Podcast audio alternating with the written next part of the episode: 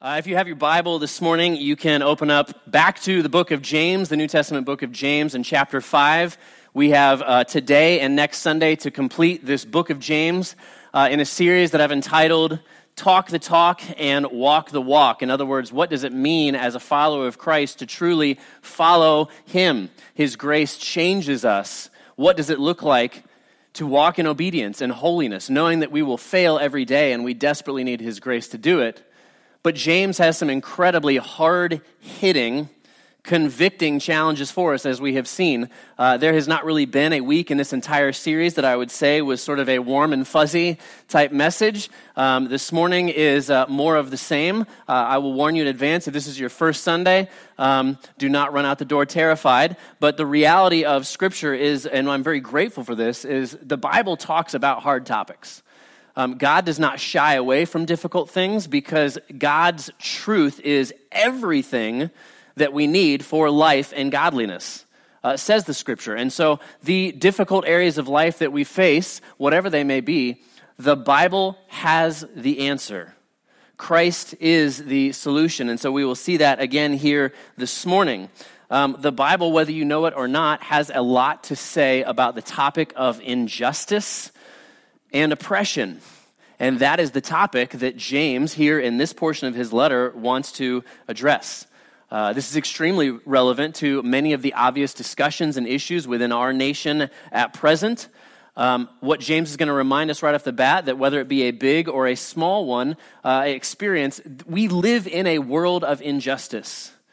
Because of sin, we live in a world of injustice. And what James is going to do here for us this morning is teach us, remind us how, as followers of Christ, we are to respond to injustice, to mistreatment, to persecution, to being hurt, taken advantage of, disrespected.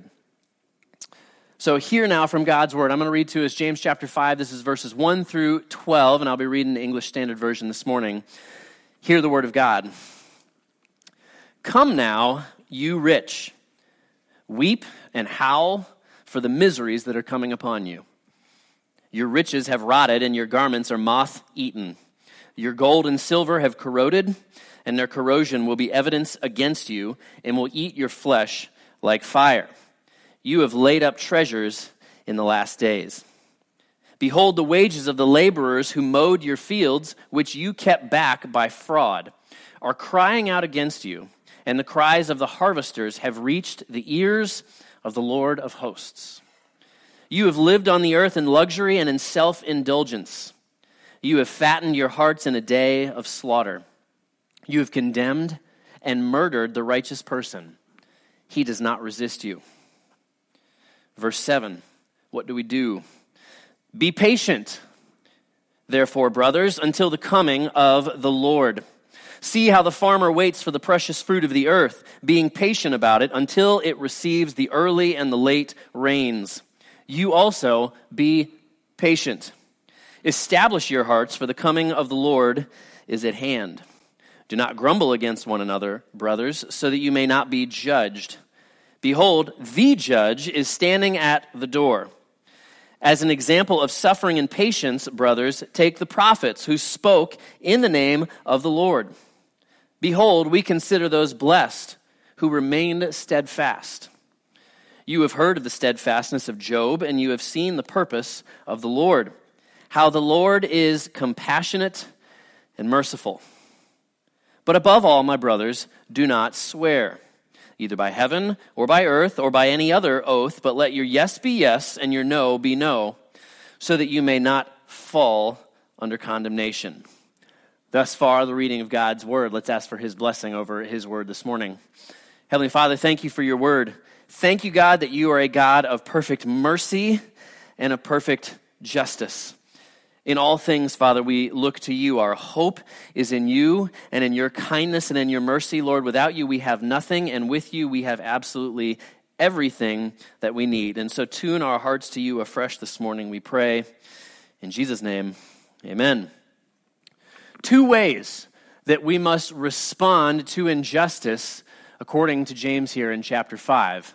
The first here we see very clearly in verses 1 through 6 is this Forgive me for a lengthier point, but I want to be precise in what we say here this morning. Number one, followers of Jesus should not try to carry out vengeance against the unjust because God has promised to take care of that. Think about what I just said there. This is scary stuff, if you hadn't noticed yet. Um, the question that we should immediately ask ourselves is here in verses 1 through 6 who exactly is James talking about with these indictments, these very serious accusations? And, and to be clear here, this is an accusation by James against certain rich members of their city who are not believers, but who specifically are oppressing impoverished, physically earthly poor Christians. How do we know? And I ask the question, how do we know? Because as we've seen thus far over the book, the vast majority of the book of James is very intentionally written to Christians. It is written to the church, and everything that we have seen to this point is specifically about sins within the church, among us as believers, and, and James calling us to repentance and to return to God's grace. Here, he very intentionally switches and is speaking to a different audience. And so, what I want to point out to you is how we can see that clearly uh, from the text. Notice, first of all, who is addressed right up front in verse 1. It says, You rich. To these rich, there is no command to repent. There is no command to obey or to return to God's word, only a very sobering, dare I say, terrifying promise of God's judgment and justice for them. But then in verse 7, you see in verses 7 through 12, the audience changes when James, now speaking to the victims, is teaching those victims how they should respond to these unjust rich folks. And in that, he suddenly changes who he is addressing, and he returns back to his normal address that he uses constantly throughout the book when he says, Brothers. He is referring to specifically brothers and sisters in Christ, fellow Christians, Christ followers, the church. And he will say that three times in those final six verses.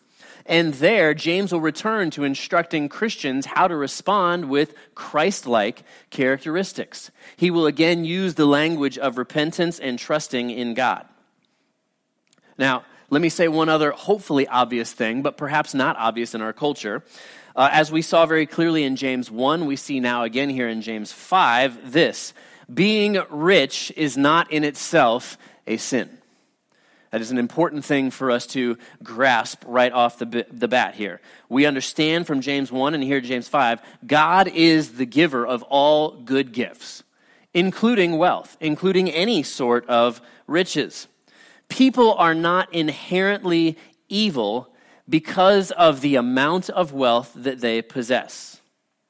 People are, however, inherently evil because all of us are sinful because way back in the day, a guy named Adam and a woman named Eve listened to Satan, rejected God's kindness and grace, and when Adam and Eve gave in to sin in Genesis chapter 3, the Bible says in many places that we also fell into sin all of us stand in need of God's grace, and all of us stand before God as sinners. Now, here specifically, though, James wants to talk about four very particular sin issues that he perceives within the rich, unbelieving community in his city. And you will see that his focus is on the heart. And we all can listen to these convictions and consider in our own life in what ways might these be true of our heart. He wants to deal with those who have gained their wealth in an ungodly way. He wants to deal with those who have made wealth the center of their lives rather than making Jesus the center of their lives. And he wants to deal with those who have failed to use their wealth to bless and care for others. So, four sins that he walks us through here in verses 2 through 6. The first in verses 2 and 3 is the sin of hoarding. The sin of hoarding he calls out by name. Uh, in the ancient world, there were really three specific types of wealth you had money by whatever system, you had fine clothing, and you had precious metals. And James identifies all three to say all of it has been corrupted. All of it has spoiled, literally rusted. And the reason that that has happened, the reason that God's judgment is here on the wealthy, is because they have hoarded their resources rather than use them for God's redemptive kingdom purposes. This may or may not be something that you can identify with, but what I want to make sure all of us think about as Christians this morning, I, have used this metaphor many times, it is not my own, but the reality is, is that we as Christians can think of ourselves as sponges.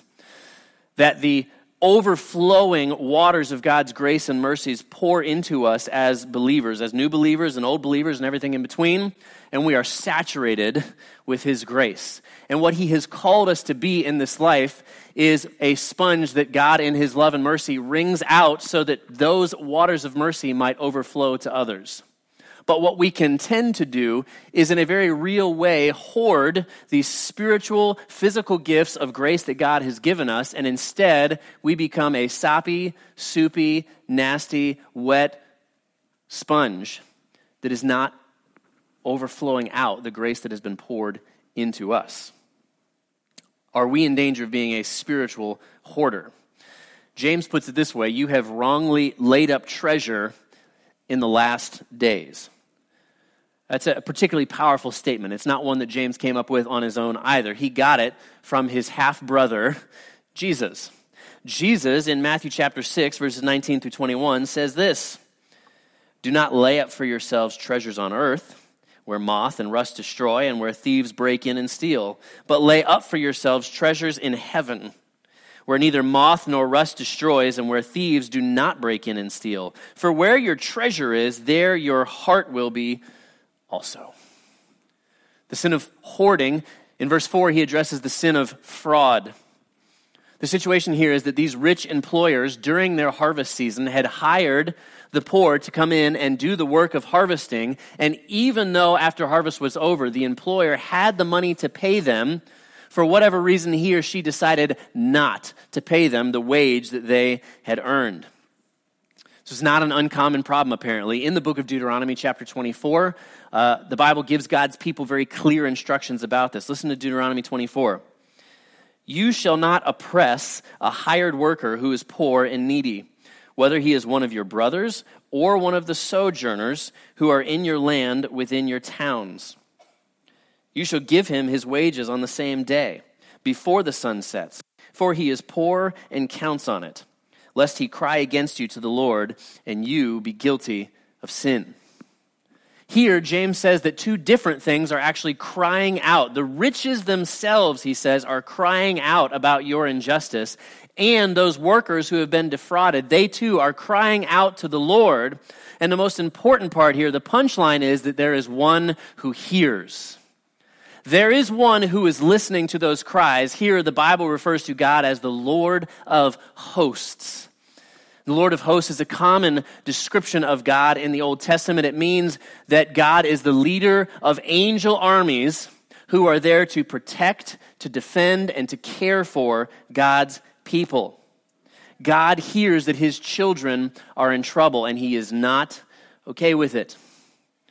If you find yourself struggling under injustice or you know someone who is being mistreated, God hears. God sees, God cares, God will rescue, God will indeed bring justice. And that really is the encouragement here. It may not be according to your timing, which can be hard. It may not be according to your particular way that you'd like to see it play out, which can be hard. But what James is teaching us here is that we are not to respond to injustice by becoming violent, vengeful, riotous, rebellious, or revolutionary. Rather, he calls us to face oppression with patient trust and faithfully following him. The next sin he identifies is the sin of indulgence in verse self-indulgence in verse 5. Again, we saw last week, pleasure, seeking pleasure in itself, again, is not sin. All good gifts are from God. But when you make that the most important thing above God and you obsess over finding pleasures of this life and misuse God's good gifts, it becomes wickedness.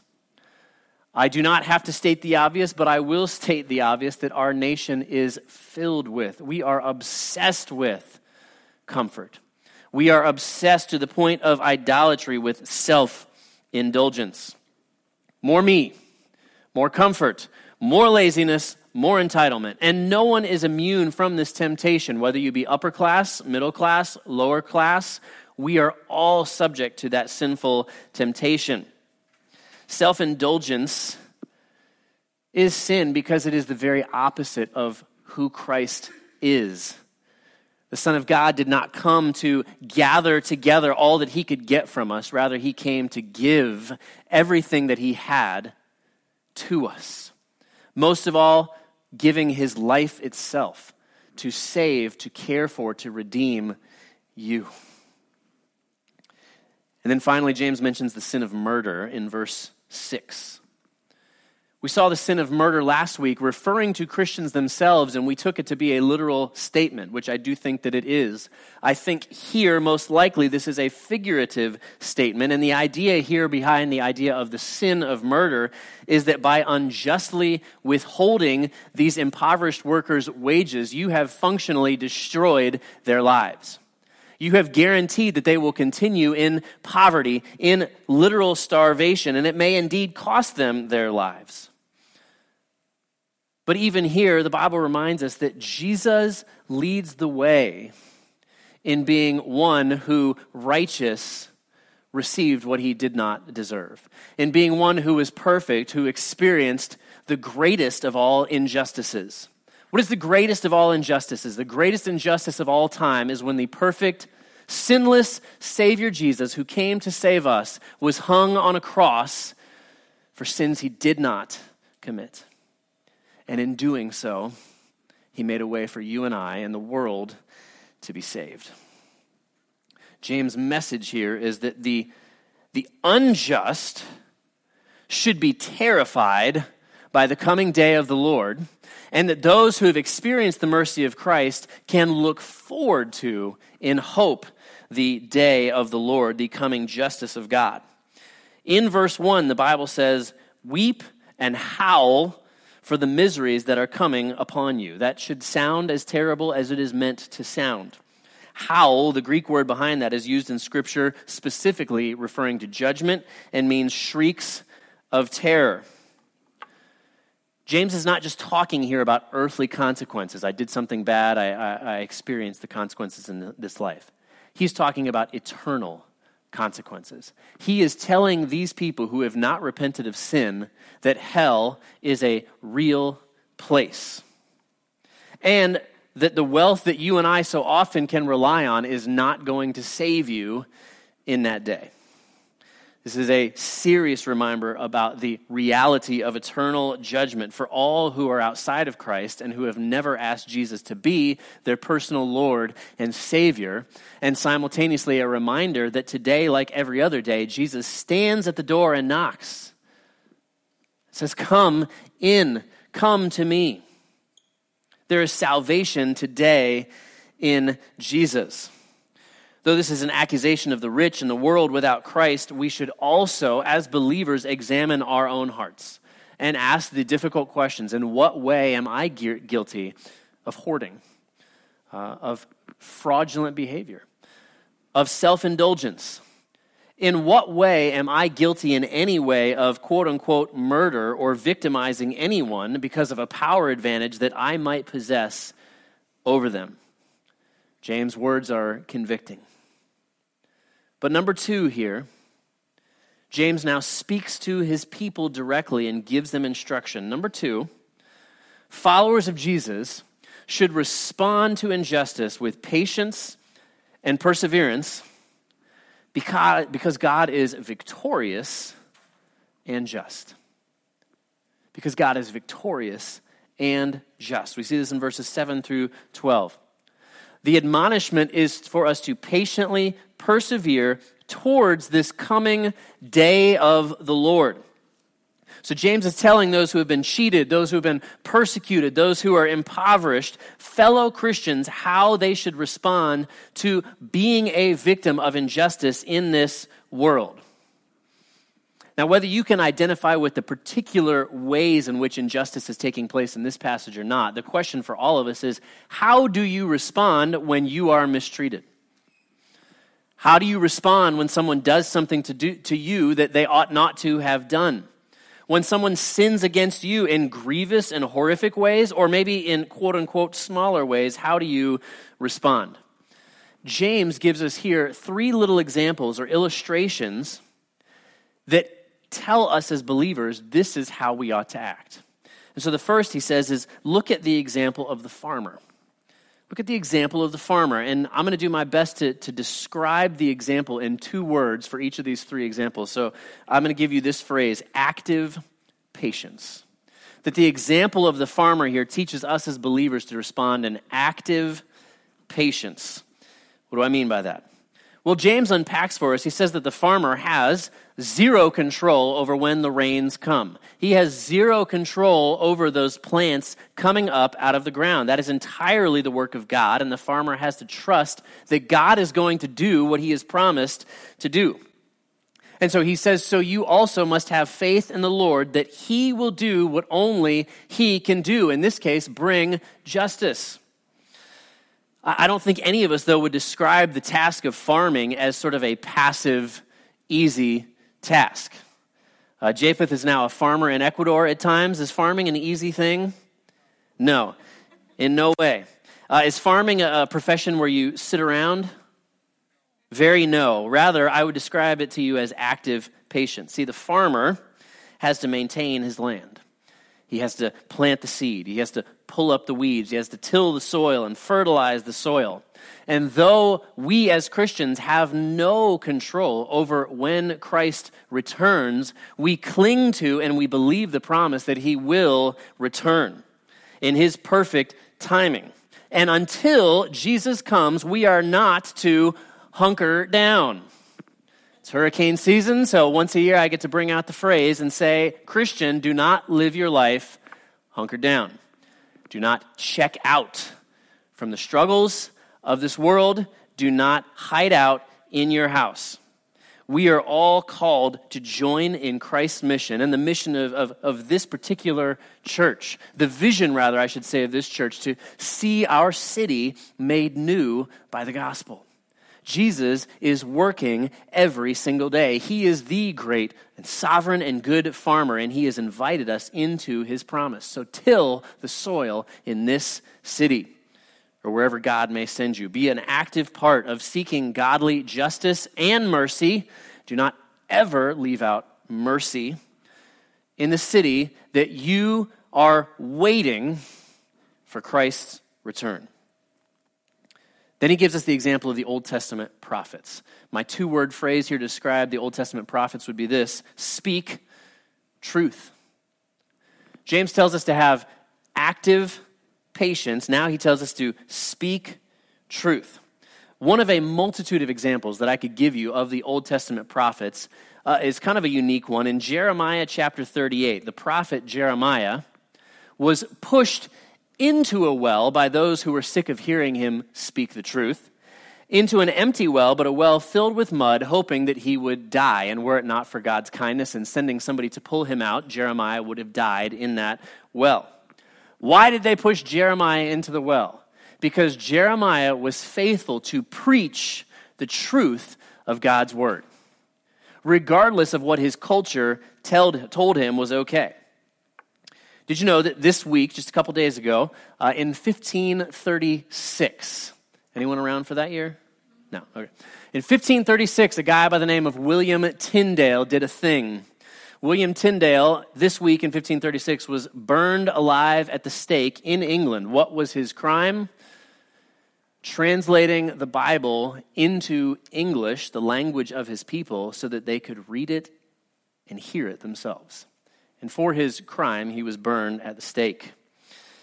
The prophets of the Old Testament suffered specifically because they did what was right and righteous and spoke unpopular truth, even if it denounced the wickedness of the king. They didn't just, though, let me, let me nuance that. They didn't just, quote unquote, speak up or speak out. We have many in our culture that encourage us to speak up and speak out. And I, in general, resonate with what they are saying, but let me give you this caveat. When Jeremiah and the other prophets spoke up and spoke out, the Bible specifically tells us what they said. They did not give their opinion, they spoke the unchanging truth and hope of the Word of God. They spoke the truth of God's Word. Paul in the New Testament nuances this even more in Ephesians chapter 4 and verse 15. He commands God's people to speak the truth in love.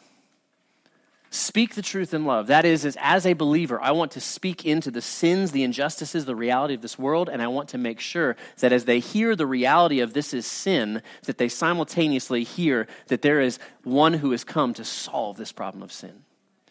That in the truth and justice that there is God's mercy and hope and the promise of new life, and that you can come to Him today and experience it. We must speak both. Thirdly, we get the example of Job. Get the example of Job. And my two word phrase I've chosen here is steadfast trust. Active patience, speak truth, steadfast trust. Job shows it to us, if you know anything about the story of Job from the Old Testament, in terrible, unimaginable human suffering. Right? We know that God specifically gave Satan permission to attack Job, and that, uh, to summarize a very long story, Job loses all of his wealth. As if that wasn't enough, every single one of his children is killed on the exact same day. And as if that wasn't enough, God gives Satan permission to then strike Job with sores that covered his entire body. And Job's wife's assessment of the situation in Job 2 9, she gives Job this instruction You should, quote, curse God and die. Thank you for never saying that to me, by the way. But you can understand where she's at, what she's feeling. But Job does not respond that way. He says a variety of things. Uh, in Job chapter 1, he says, The Lord giveth and the Lord taketh away. Blessed be the name of the Lord. In Job 19, he says this. He puts his steadfast trust in the Lord when he says this For I know that my Redeemer lives and at the last he will stand upon the earth. And after my skin has been thus destroyed, yet in my flesh I shall see God. Job ruthlessly trusted that God would be victorious and that in God's victory that Job would somehow by God's grace be included in that victory. Job is most likely the earliest written down book of the Old Testament. He is as far, earthly speaking, of from the, the moment that that promise is fulfilled in Christ's death on the cross and resurrection three days later. And yet he says, I know that my Redeemer lives, and I know that I will see God. So it is with you and I as we wait patiently for Jesus to come back. Again, the justice of the day of the Lord will be for you either a terror or a day of unimaginable joy. For the lost, Judgment Day means horror under the justice and judgment of a holy, righteous God who has the right to judge. But for the found, it is the comforting promise of eternity forever and ever in the face of a good and kind Savior, Jesus, and an end to and a vindication of all suffering, of all injustice for forever. Matthew 24, 36 says specifically that only the Father knows the day or the hour of Christ's return. So the question is not, is Jesus coming back? This is not the question. Nor is the question, when specifically is he coming back? Do not waste your time with people who may or may not be Christians, who may or may not claim to be Christians, who will tell you that they know when Jesus is coming back. They don't. Matthew 24, 36 says Jesus himself doesn't even know. Only the Father knows. The question is, are you ready? That is the question. Jesus invites you to come to him, knowing that peace and joy can be found in knowing him and knowing that you will spend eternity in a very real place called heaven. See, the gospel message in its simplest form is this is there is one who has all power. There is one who has all riches and has wielded them in perfect justice. We did not deserve or earn anything from him. We have nothing to offer him. But he willingly came down to earth, took on human flesh, Jesus, fully God, fully man. and offered up everything that he had for us. And it will cost you absolutely nothing. And he will give you absolutely everything. He didn't just give of his wealth, his riches, his time, he gave himself. He willingly went to a cross to die on the cross for my sins and your sins. He committed no sins. He didn't deserve to be there. I deserve to be there. And in so doing, he makes a way for you and I to be saved. Jesus came for unjust oppressors. The reality is, is that in, in, in, little ways and maybe even in big ways, that I am guilty of the things that I see described here, the sins described. None of us can stand before God and say, I don't deserve your punishment, or I deserve your grace and mercy. But there is also no sin that you can commit that God cannot forgive. The worst of oppressors, the worst of unjust people, if they will bow the knee to King Jesus and say, Father, forgive me, his answer will be yes. Yes and amen. Alistair Begg uh, famously preached a sermon entitled, The Man on the Middle Cross Said, I Can Come. That even as those two sinners who had committed crimes hung on crosses that they deserved, that Jesus hung on the middle cross and did not deserve to die, but he has made a way so that you can come. Listen to the last several verses of the entire Bible. At the end of the book of Revelation, chapter 22, verse 17, and again in verse 20, it says this The Spirit and the bride say, Come. And let the one who hears say, Come and let the one who is thirsty come. Let the one who desires to take the water of life without price.